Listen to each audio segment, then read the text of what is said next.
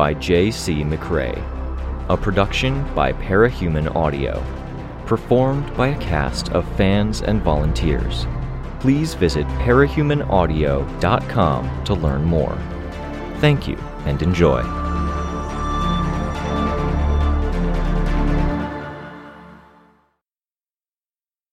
Jonathan held the diaper clad zombie in his arms with a ginger care. I understand not wanting to give it up. This is something special, he said. We might not give it up. We're here about the price so we can see what our options are, the guy said.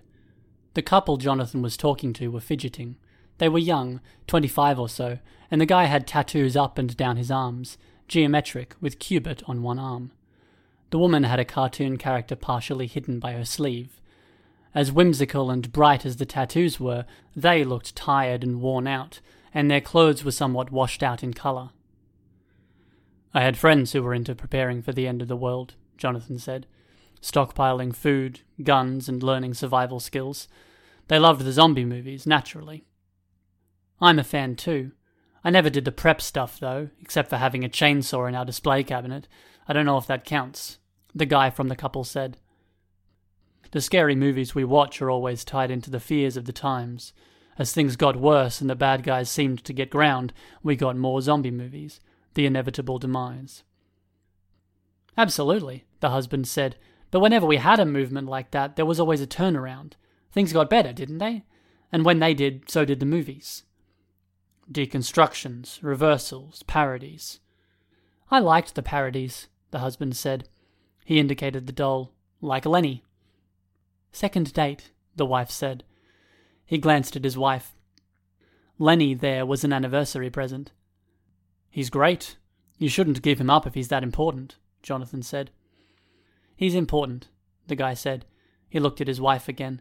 But we can't stay in the tent cities. It's more important that we have a proper house. We're selling a lot of the things we brought over. Jonathan saw the wife pass her hand over her stomach. Ah, he breathed the sound. Got it. It's hard, the guy said, silly as it sounds. The man looked like he might cry, and it was because he was looking at selling a life size doll of a baby with a bite mark in its middle and flesh missing from its snarling face. I don't think what the prep heads were doing ended up mattering when the end of the world came. The guns didn't matter much. Different sort of end to the world they might have, but not here. The food helped in the early weeks, but what really ended up mattering most was having the right mindset. When the end of the world actually came, it was a pretty heavy emotional blow. Yeah, the guy said. The people who seemed to do best weren't always the preppers. It was the people who could get back up after being hit that hard, and the ones with an idea of what to do when they'd been left with nothing. It was better to have the right skills than the right things. Having drive. Preparing for the end of civilization, less so. So long as there's more than five people around, we're going to have something like civilization. I think you're right, the wife said. I think it's true for a lot of people who I've made friends with recently. My sister wasn't a prep head or anything, but she worried a lot about the Endbringers, and she spent all her money traveling to try and get away from where they might attack. When everything finally fell apart, so did she. Jonathan nodded. She made it. That's what counts. Hopefully, I'm hoping she figures out how to push forward, like you said. There's a world out there. I'm not trying to give you the sales patter because that's really not me, Jonathan said. But if you're prepared to sell something as important as Lenny. He let the sentence hang a moment. I am, the husband said. Then it's good. This stuff? He indicated his shop. The cartoons and figurines, the board games and video games. Some things had a second hand look to them because they were very much second hand. It's not so important when you're trying to put it all back together again. Save it for when you're secure, when you have everything you need. That's the plan, the husband of the couple said. Jonathan stroked the baby's head. I could give you three hundred in trading dollars. What do you think? He could see the flicker of surprise on the man's face. The place we're looking to buy an apartment in is using ND, then it translates to 400 new dollars, Jonathan said. It's dying currency, be careful. The value drops every day. The husband fidgeted as he stared at the little life size figure. Jonathan couldn't tell if he was doing it because he was about to break and try and find another way, or if he was trying to etch the figure's details into his mind's eye because he was about to give it up. Jonathan bit his tongue. He was tempted to offer more, but he couldn't. As it was, he'd barely make back the money selling the figure, if he made any at all. He needed to eat and pay for the store space. We don't have to, the wife said. We need to, the husband whispered. This isn't a pawn shop, Jonathan said. I'm looking for stock that certain people want. I can't hold on to things. Be sure you want to give it up if you sell it to me. He saw the husband frown, fidgeting more. If you give it to me, and if I sell it, I'll get the contact information from the buyer. Somewhere down the line, if you want, you can talk to me. I can give you that information. Maybe you can track it down and offer them enough to buy it back. That's the best I can do. Okay, the husband said. He nodded. Yeah, let's do it. For new dollars, please. Jonathan nodded. He moved the articulated doll over to the nearest empty space on a shelf, then walked over to the register, popping it open with the painful metal on metal sound he hadn't quite become used to. He began counting out the money. Can you handle this, babe? the husband asked. I'm going to run an errand. Sure, the wife said. Jonathan glanced up to see the guy walk away. Nothing was easy. Is it hard, running a store like this? It seems difficult to run comic or game stores on the old Earth, and things are different now. It's not the easiest, Jonathan said. It was an understatement. He had lost twenty pounds since starting the store, because he didn't eat more than one meal most days, and some days he ate none. My brother owned a store like it, in the old Earth. Is he helping you? the wife asked. He's gone. He. I guess he helped. My initial stock included some of the things I was able to get from his store. He didn't make it past gold morning. I'm sorry, she said. This place helps me feel a little closer to him. I'm contradicting everything I told you guys, but this is what connects me to my loved ones the most. I don't think that contradicts, she said. She rested one hand on her stomach. We're doing what we can to hold on to those things most important to us. Civilization wins out over madness. I think so, he said. He passed the money across the counter to her. Let me give you my number, in case you ever want to track it down, and you can give me your name. An anniversary present for a year or two from now, if we're lucky, she said. He smiled. Thank you, she said. She looked at his name tag. Jonathan. You're very welcome, he said. She left the store, and he moved the figure from the spot he'd given it to another place. Nothing was easy.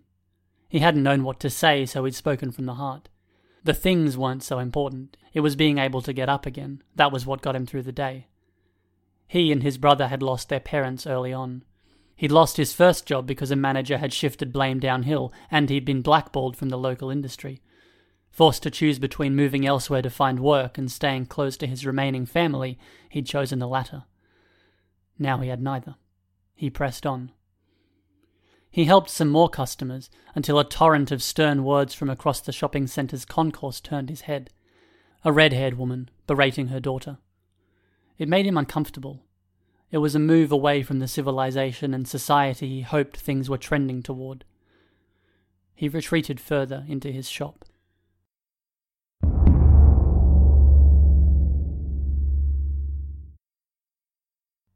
The fallen kid screamed as he smashed his chair against the invisible barrier. Over the course of four impacts, he smashed it to pieces. He'd just relived the nightmare. Everything from his point of view, playing over again, with scattered context from elsewhere. He'd seen fleeting glimpses of his brother, he'd seen the store, and he had heard the explosions. Then his world had turned upside down and emptied out. No store, no money, no peace and healing. He'd gotten out of the hospital and he'd made his way straight to the shopping centre, using his new power to get past the tape and barricade. Everything was gone, from the zombie doll to the boxes of cards and the crate of comics he'd liberated from his brother's store. There'd been a comic in there that might have let him make an emergency payment on the store for a month, and now it was gone. Then he had keeled over early into a sleepless night, and he had relived that night. Now he was here again. The boy with the glasses sat with his face in his hands, glasses pushed up. The woman had had a breakdown the first night, and now she looked like she was going to crawl out of her own skin, fingers in her mouth, teeth biting down on flesh. And the fallen kid, the fucking kid with the demon mask, went from railing uselessly against the walls of his cage to taunting Jonathan and the others. He kicked the dais in the center of the room. Stop, Jonathan said. The kid backed up, got a running start, and kicked the dais again, hard enough he should have broken his foot. Stop!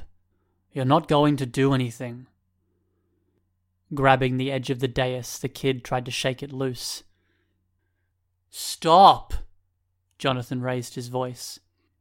He isn't going to listen, he's a moron, the boy with the glasses said, without raising his face from his hands. He wouldn't wear that mask if he wasn't. Fuck off, the fallen boy said. You don't know anything about us. You assholes set a mall on fire and trapped us inside. You were there at the door, the boy with the glasses shouted. Fucking idiots. What were you even trying to do? You called us idiots, but we were right. We said the world would end and it did. Now you're all getting complacent again. You still don't listen to us, so we make you listen. People died, Jonathan said.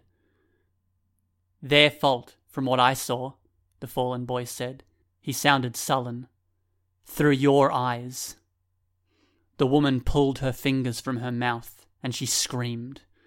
She slammed one hand against the invisible barrier, and she dragged her fingernails down the surface until Jonathan thought that one would be pried off. She found her breath and screamed again. Shut up! Fuck off!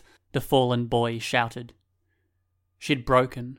That she'd broken to the degree she had scared Jonathan, because he wasn't sure how intact he was. He might lose it entirely if every night was like this. This was only the second. They'd all seen into his head, through his eyes. Was it random? One random person every night? An assortment of the things dropping out of the darkness above, distributed by chance? He looked at the dark fifth of the room. You seem to be doing better than any of us, except maybe that asshole over there, the boy with the glasses said. The idea surprised Jonathan. I'm not doing okay, he said. I feel his voice distorted on that last word, rougher, painful to make the word feel. You feel what? I feel, Jonathan said in that painfully rough voice, hollowed out, numb, angry, lost. Yeah, me too. My voice, he said. It changed just now. It changed on the day, Smoke inhalation. I'm not wondering why it's different. Why was it normal? The woman crumpled to the ground, hands up above her head, pressed to the wall, her head hanging. The fallen boy with his crude demon mask stood above her, looking down. He didn't say or do anything. Maybe it's catching up, the boy with the glasses said. Why are we wearing the clothes we're wearing? Why is he wearing that mask? Jonathan remained silent. Nothing had fallen from the sky. He looked skyward and saw only the darkness, the ceiling that could have been twenty feet above them, or it could have been a thousand feet above them, and he wouldn't have known. He walked over to the dais, past barren shelves that echoed his shop with no usable stock. He cast aside the debris and let it disintegrate. He found the shards of glass and thought of the skylight. Past the smoke, the light of the sun had been so bright on that day. This place was so dark. He had extra shards today. He held them up for the boy with the glasses to see. Why glass? The boy with the glasses asked. The answer was the same as it was for the other things. It explained the shelves. It was him. It was Jonathan's, intrinsically.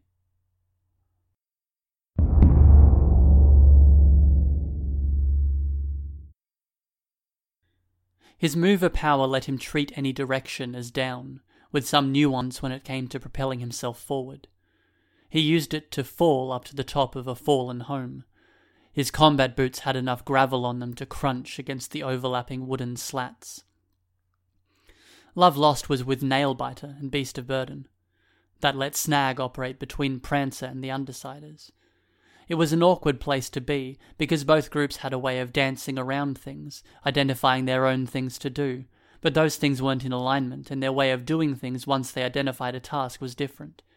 Prancer tended to apply pressure if he committed at all, and the Undersiders tended to surgically strike. Prancer wasn't far, and the pressure he was applying seemed to be focused on pushing the fallen out of cover and into the areas where there wasn't much cover.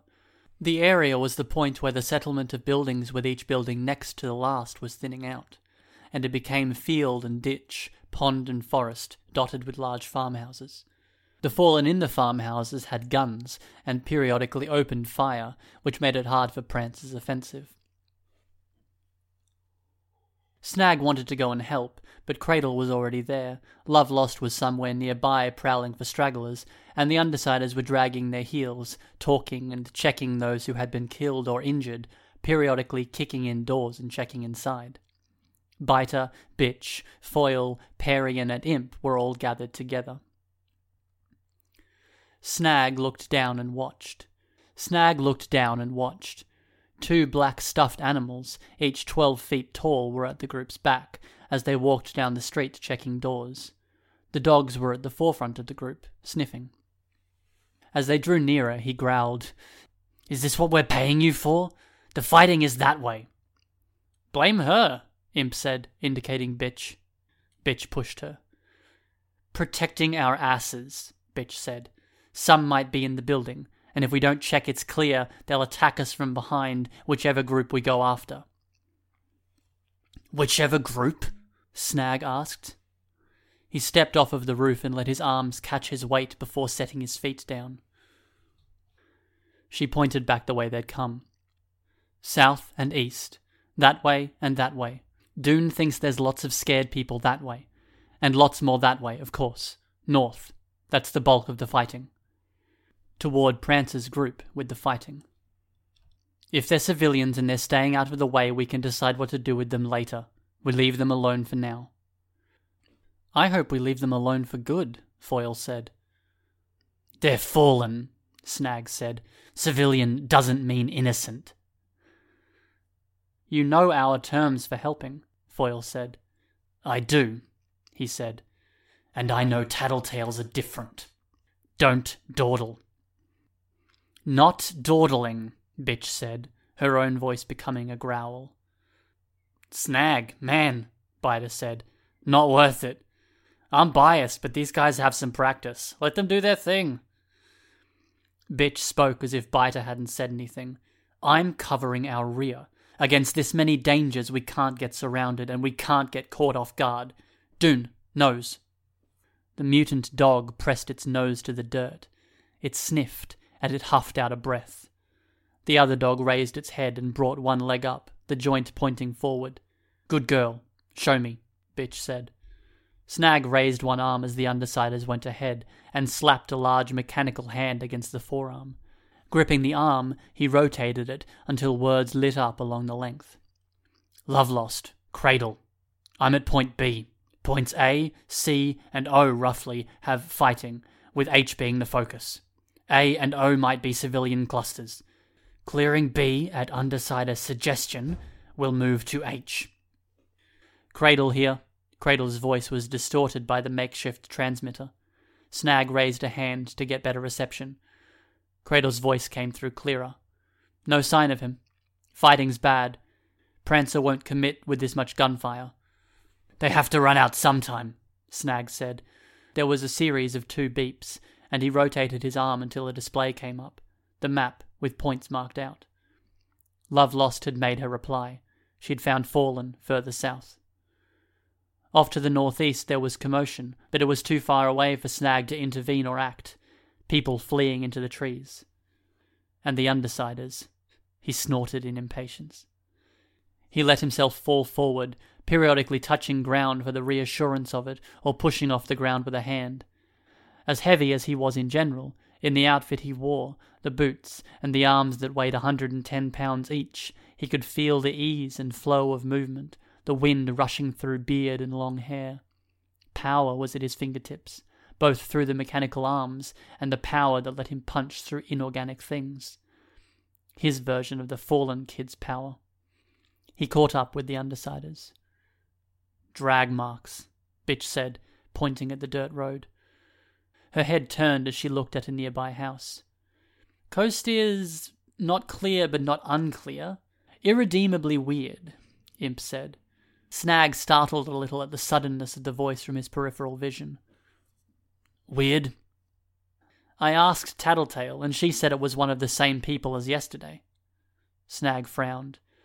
Foil held her rapier, with knives in her other hand, one knife poking up between each pair of fingers. She took the lead. Bitch followed. Only Biter and Parian remained. Biter didn't go in, and Parian remained behind with the stuffed animals and dogs. Snag pushed the door open and followed the others up the stairs. He could hear a whispering and a rustling. As he reached the top of the stairs, he could see past Bitch and Foil to the large cluster of black feathers illuminated by light from the windows. Four spindly black birds' legs gripped nearby walls and floorboards. It spoke, but in a voice so quiet he couldn't make out the words.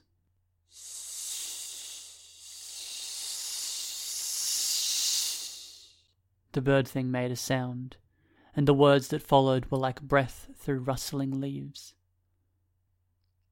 Hey, Foil said. Creepy. I need you to back off and leave them alone. Them? The bird thing twisted around until it peered at them with one large eye, the pupil misshapen, like the impression of a skull pressed into ink or mud. As the pupil dilated, the shape filled out to look more like a face. Beneath it, nursery, magnate, and a fallen were lying in a heap. The bird thing moved slowly, looking around the room. There was a window to one side. Snag pressed two fingers against the center of his gauntlet's palm. He felt the vibrations as the inner cylinder rotated through his options. He settled on the shuriken. Scraping one finger against the palm, he set the loadout. Paralyzing despair. The arm throbbed silently to provide tactile feedback as it loaded the charge from the battery into the loadout of shuriken. The bird thing twisted around more, curling up until it was condensed, instead of the broader form that had let it envelop three individuals. Snag could see two smaller bird limbs pull tight against its body as it withdrew that section into the center. He could see clothes, and he could see hints of other things near that central core. Step away from them, Foil said. Trust me, you do not want to get on the wrong side of this rapier. The bird thing dragged itself closer to the window. That's fine, Foil said. Who are you, and who are you with? Tat says it's the same as the screaming skull thing they described from yesterday, Imp said. Snag tried not to startle at Imp's sudden appearance, but the bird thing did. It jumped, lunged for the window, and Snag fired the burst of shuriken between it and the window. They exploded into a crackle of energy, intense enough that he could feel a trace of the effect himself. The bird thing didn't seem to care. It shoved itself out through the window, past window frame and glass. It landed outside as the group rushed to the window. Snag could have jumped out, but broken windows were dangerous. He was reminded of the shopping centre, of the corridor with the skylight above, and the window he'd wanted the girl to crawl through. It wasn't like the movies. Even with his outfit, it was dangerous, and it looked like that thing was pretty fast. What was it doing here? Did its presence mean the others were here too? A growl escaped his lips as he turned towards nursery. Foil was already checking her and the other two. Alive. Burned. I don't think that kid did it, Foil said. Kid? Snag asked. Tats said it's a kid, Imp said. Based on what? Based on Tattletale, Bitch said. We should hurry, clear the rest of the area. Do you want to bring them? These two are allies, Snag pointed. He isn't. I'll restrain him, Foil said. Can you grab them? Carefully? Snag picked up Nursery, easing her around until she was over his shoulder. He headed to the stairs. He felt nothing. No compassion. Nothing of the him he'd once been that had cared for his brother. In a way, it was easier. Even on his worst, most frustrating days, it was easier to put the feelings away. Dealing with people seemed easier when he could choose if he cared about them, and he only needed to care about a few. In another way, he hated it. He hated what it represented that he had once had a tie to his brother, and he'd lost that family connection when, as he communicated with his brother on the phone over hours, the line had suddenly gone dead. It had been by word of mouth, days later, that he'd heard New York had been hit, struck by a sweep of golden light. He'd tried to forge something in the shop, and the shop had gone up in flames. And the ashes, the memories, they had been stomped on, repeatedly, night after night, mixed with the memories of others, drowned out by a select set of events that were replayed ad nauseum. He switched to communication. Love lost. Cradle. The heroes that have been plaguing Hollow Point might be here. Be aware. He adjusted his grip on Nursery. Hey, Foil, Imp said. Parian, you're going to love this tidbit of news from our operations leader. Oh no, Foil said. Me specifically? You have three guesses. Old teammates of mine. Okay, yes. Vista and Weld showed up, but that's not it. This is a lot more fun than that. Imp sounded more sarcastic than her usual as she said it. March. Jeez. You had three tries to get one right, and you got two right in two tries. What's the fun in that? Oh no, Foil said. You know March? Snag asked. Did you invite her? No, he said. Yeah, I know her, Foil said. She's been after me since forever ago.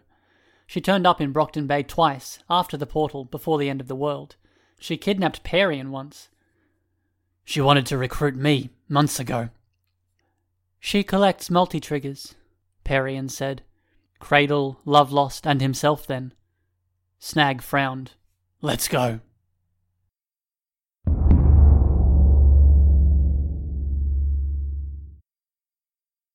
Snag was silent as he stared out at the other group. Everything had gone still and quiet as the small band of heroes, March and March's coterie, approached from the settlement. The Undersiders were circling around to talk to the heroes that had cut off the Fallen's retreat, Foil's old teammates included, and the battle lines held. March saw him, then saluted. He didn't return the gesture. His focus wasn't on her. Every night he dreamed. Every night he saw the others. He heard them and he talked to them, saw their reactions. Kiss and kill. He could understand it, even if the dreams were unique to his own particular group. He knew these people as well as he might know any person he'd been married to for a year. He spent hours every night locked in a room with them, separated by invisible dividers. What started as a seed of an idea became something more when his eye fell on the one with the hood, draping sleeves, and the faux machine mask. The way he walked and held himself. The fact that his presence could explain both the presence of March and the inexplicable intervention of the heroes. It's him, he growled. What? Cradle asked. He sat on a mechanical hand, one leg dangling. With the hood, near March. It's him. Cradle had goggles as part of the suit that networked with his robot. He adjusted one. Be subtle, Snag murmured. The Fallen were surrendering, now that their leader had been caught. They seemed pretty reluctant to do it. The various groups Snag had hired were talking among themselves, or figuring out what role they needed to play in this cleanup stage of things. Nursery ventured into the no man's land, drawing closer to Cradle and him because she didn't have a role to play in this. She had a bandage around her burns at her arm and leg. Some privacy? Cradle asked, looking down at her. Hmm, okay. She can stay, Snag said. If you say so, Cradle said. What are you two murmuring about? Nursery asked. We found the one who killed Love Lost's child, Snag said. Nursery fell quiet. We would like some time alone with him, which we can't do because this is wrapping up too neatly. It's not okay, Nursery said. I'll help if I can. Thank you, Snag said. Don't be an asshole like you were at the community center, she said. You have more potential than that. She sounded like she was his elder, talking down to him, when she was a fair amount younger. She peered at him through the slash in the cloth mask that encased her head, cinched tight around her neck by the cord she'd wound there. There was blood on the cloth. You're right, this is wrapping up too neatly, Cradle observed. It's eerie. Snag pulled his attention away from nursery and the likely fallen boy and the heroes he'd inserted himself in. He made eye contact with Second Hand, and Second Hand looked alarmed. A moment later, the man disappeared. Careful, Cradle said, with alarm. At the center of things, where the fallen had been using a farmhouse and the surrounding environs for cover, several of the heroes had disappeared. End of days. Narwhal was slowed. That would be final hour. He could slow one target at a time. Snag had helped him work on the frame that helped him apply a variety of effects to those slowed. And last minute, Snag lunged, using his power. He found a grip on one of Cradle's limbs and used it to reorient himself, trying to spot his target.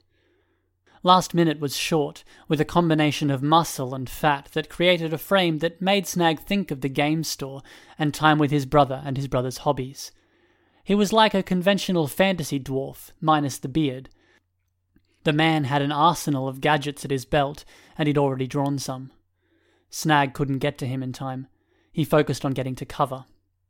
Last Minute wielded a shuriken design he'd learned from Snag, in exchange for a collection of data on lesser gadgets.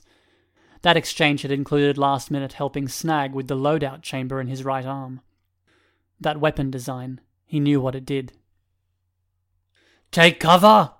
he bellowed. Last minute threw.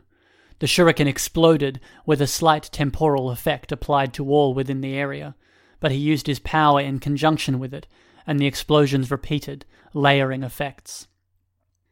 Snag jumped. Last minute used a grappling hook to pull himself away. Betrayal. Why? Snag roared. Someone's got to represent the fourth. Second Hand's voice could be heard from the crowd.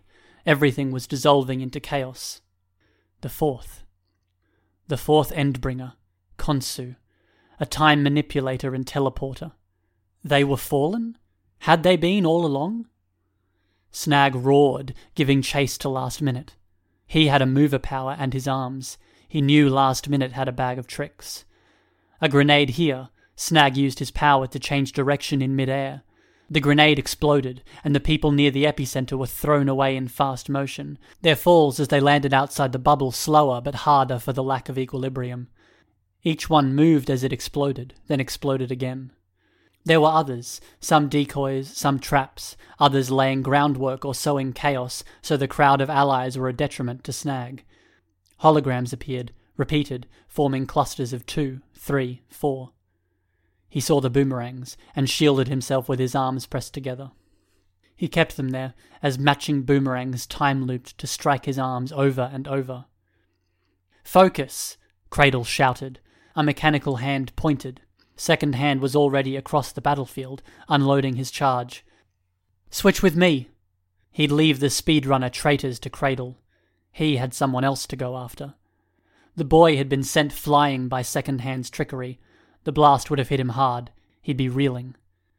Snag used his power to hurl himself back, nearly colliding with Nursery. The fight was turning the wrong way now. There was more gunfire, more chaos that served the Fallen's ends. Snag let himself fall straight up, zooming up and away from the battlefield. Rain pattered lightly against the side of his neck and his ear.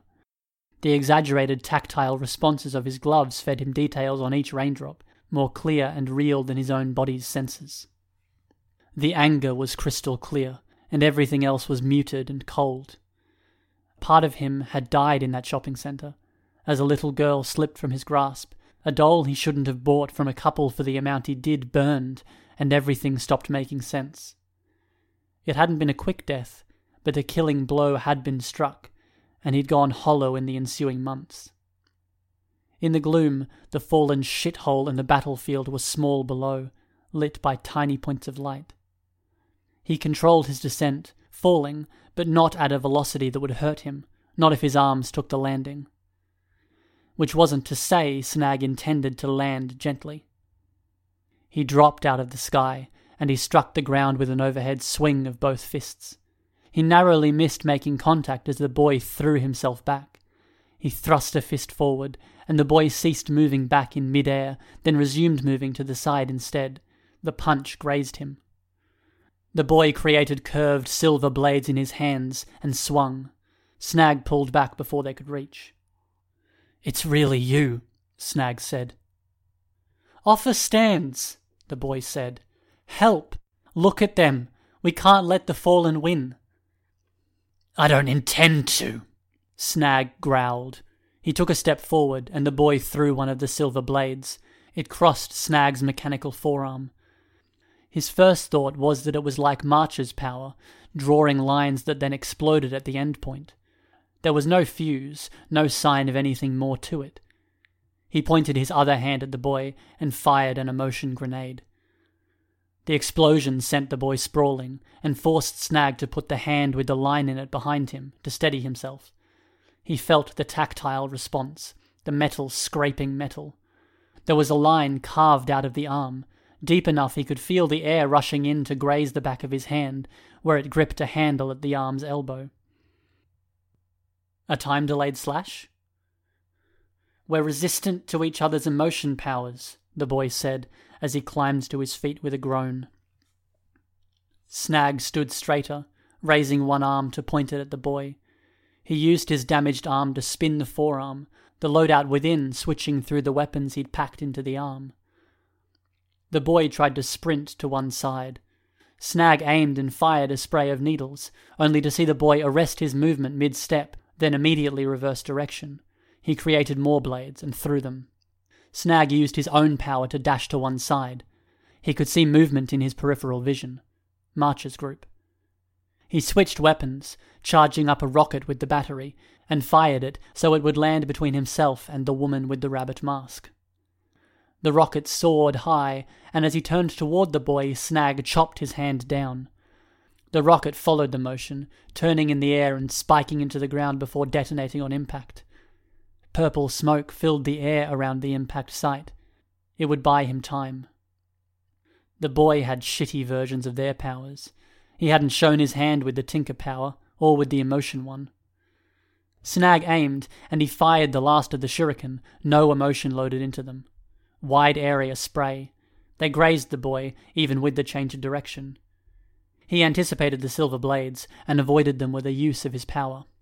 He paused to catch his breath watching his opponent, double checking that nobody was about to attack him from the flanks.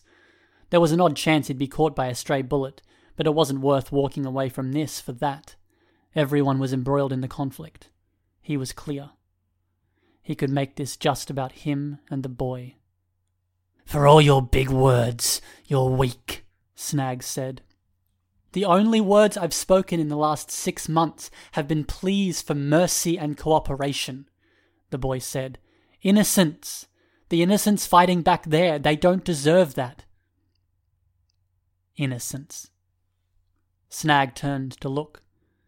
He switched loadouts, then aimed a hand back at the crowd. No! The boy charged him.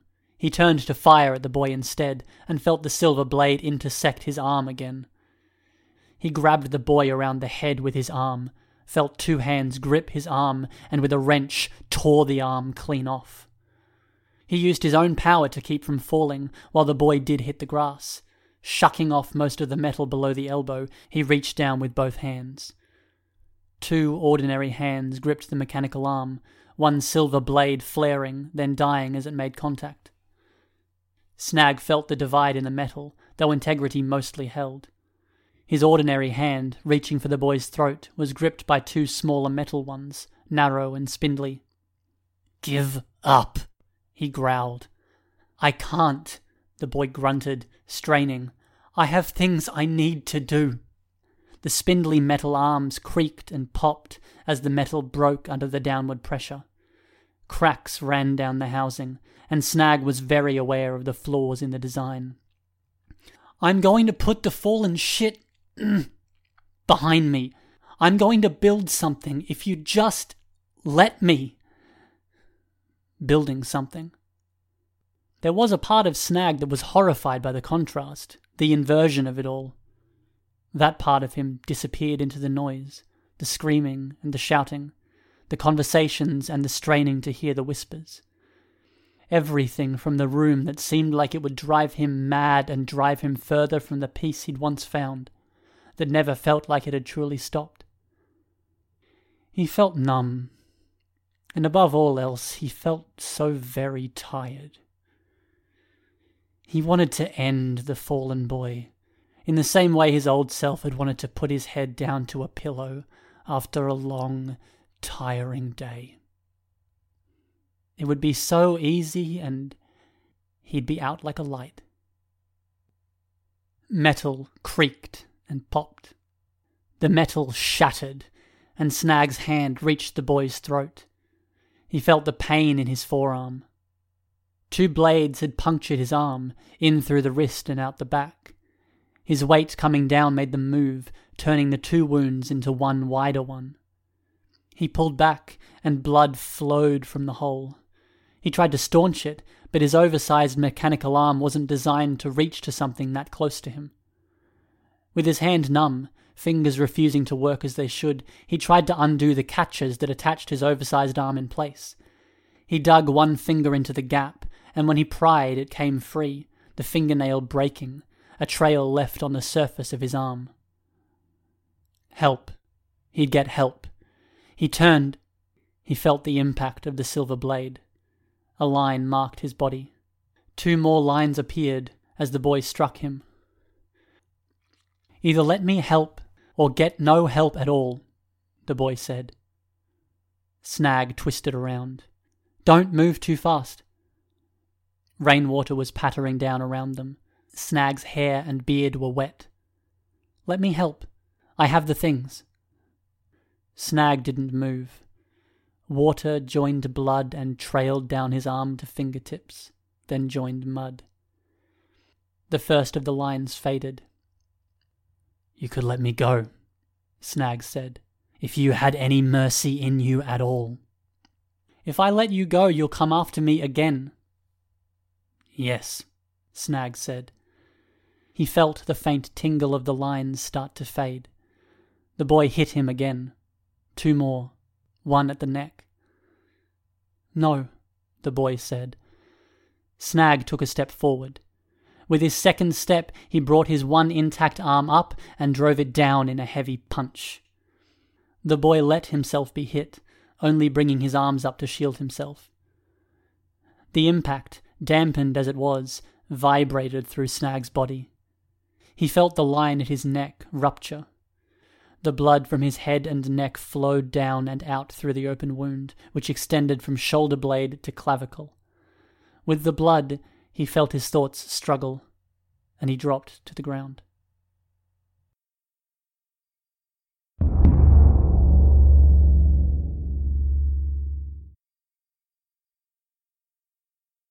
He was back in the room. No dream to precede it, no others. There was a surrender in the moment as he stood there and realized why he was there. Frustration peaked and then dissipated. Anger flowed freely, then found it had nowhere to go and nowhere to settle. He was alone in the room, and for once there was none of the chaos, none of the jostling or noise no babble, no overflowing emotion. He felt like himself again. No anger, no numbness. He missed his brother, his store. Was it that the connection had been severed, or that this mad quest had ended? His time as a cape was over. There was no going back. Light and shadow distorted, becoming vague impressions of people that clarified into the people themselves. The fallen boy was in his room now, bending down to pick up his chair. The boy looked in Jonathan's direction. You really did it, Cradle said. Love Lost appeared at nearly the same time. She approached the dais with a quick stride. She met Jonathan's eyes, looked down. Jonathan touched the wounds of his arm, his wet beard. There was no pain as he touched the wound at his neck. The light in Jonathan's fifth of the room dimmed, then returned to its normal strength. I don't get it, the fallen boy said. I don't see why you die just to hurt me. I hope that by the time she and I get to you, you will get it, Cradle said.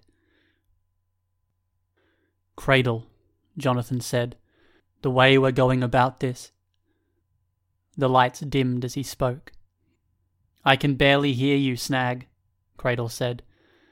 It's not worth it, Jonathan finished.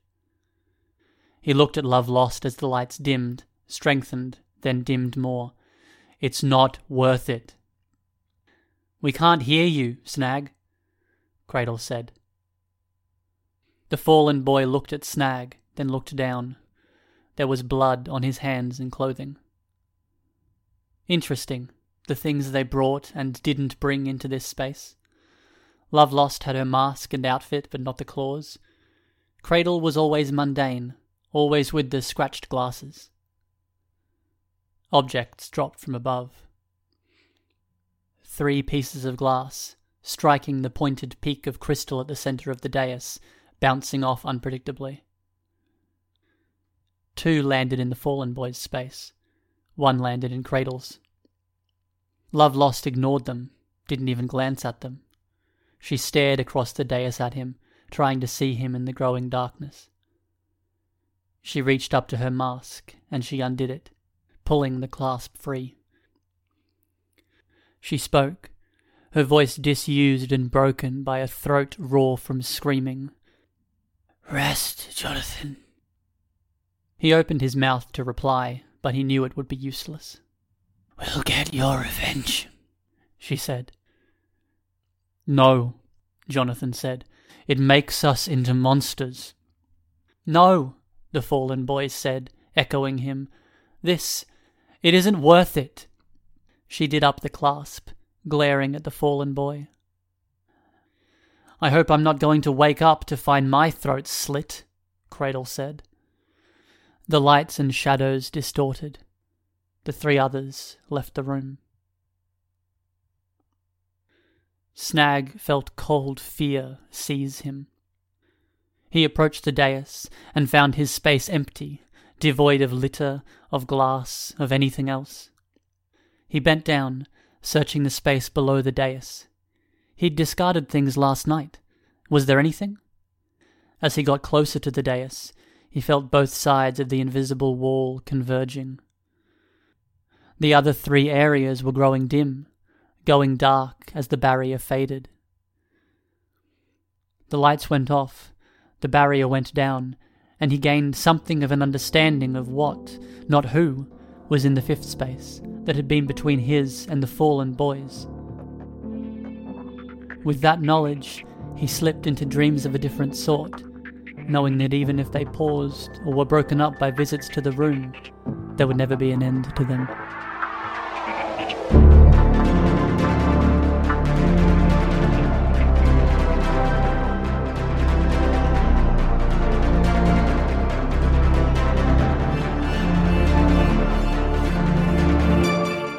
This was a production of Ward by Parahuman Audio. Ward and the Parahuman stories are written and owned by J.C. McCrae. You can find the original text and support the author at parahumans.net. For more of the Ward audiobook, as well as other community works, please visit parahumanaudio.com. Music for this chapter was by Evan Witt. Find out more at wittynotes.com. Editing and narration by Christopher Crispy Batkin. Find more of their work at our website. Thank you for listening.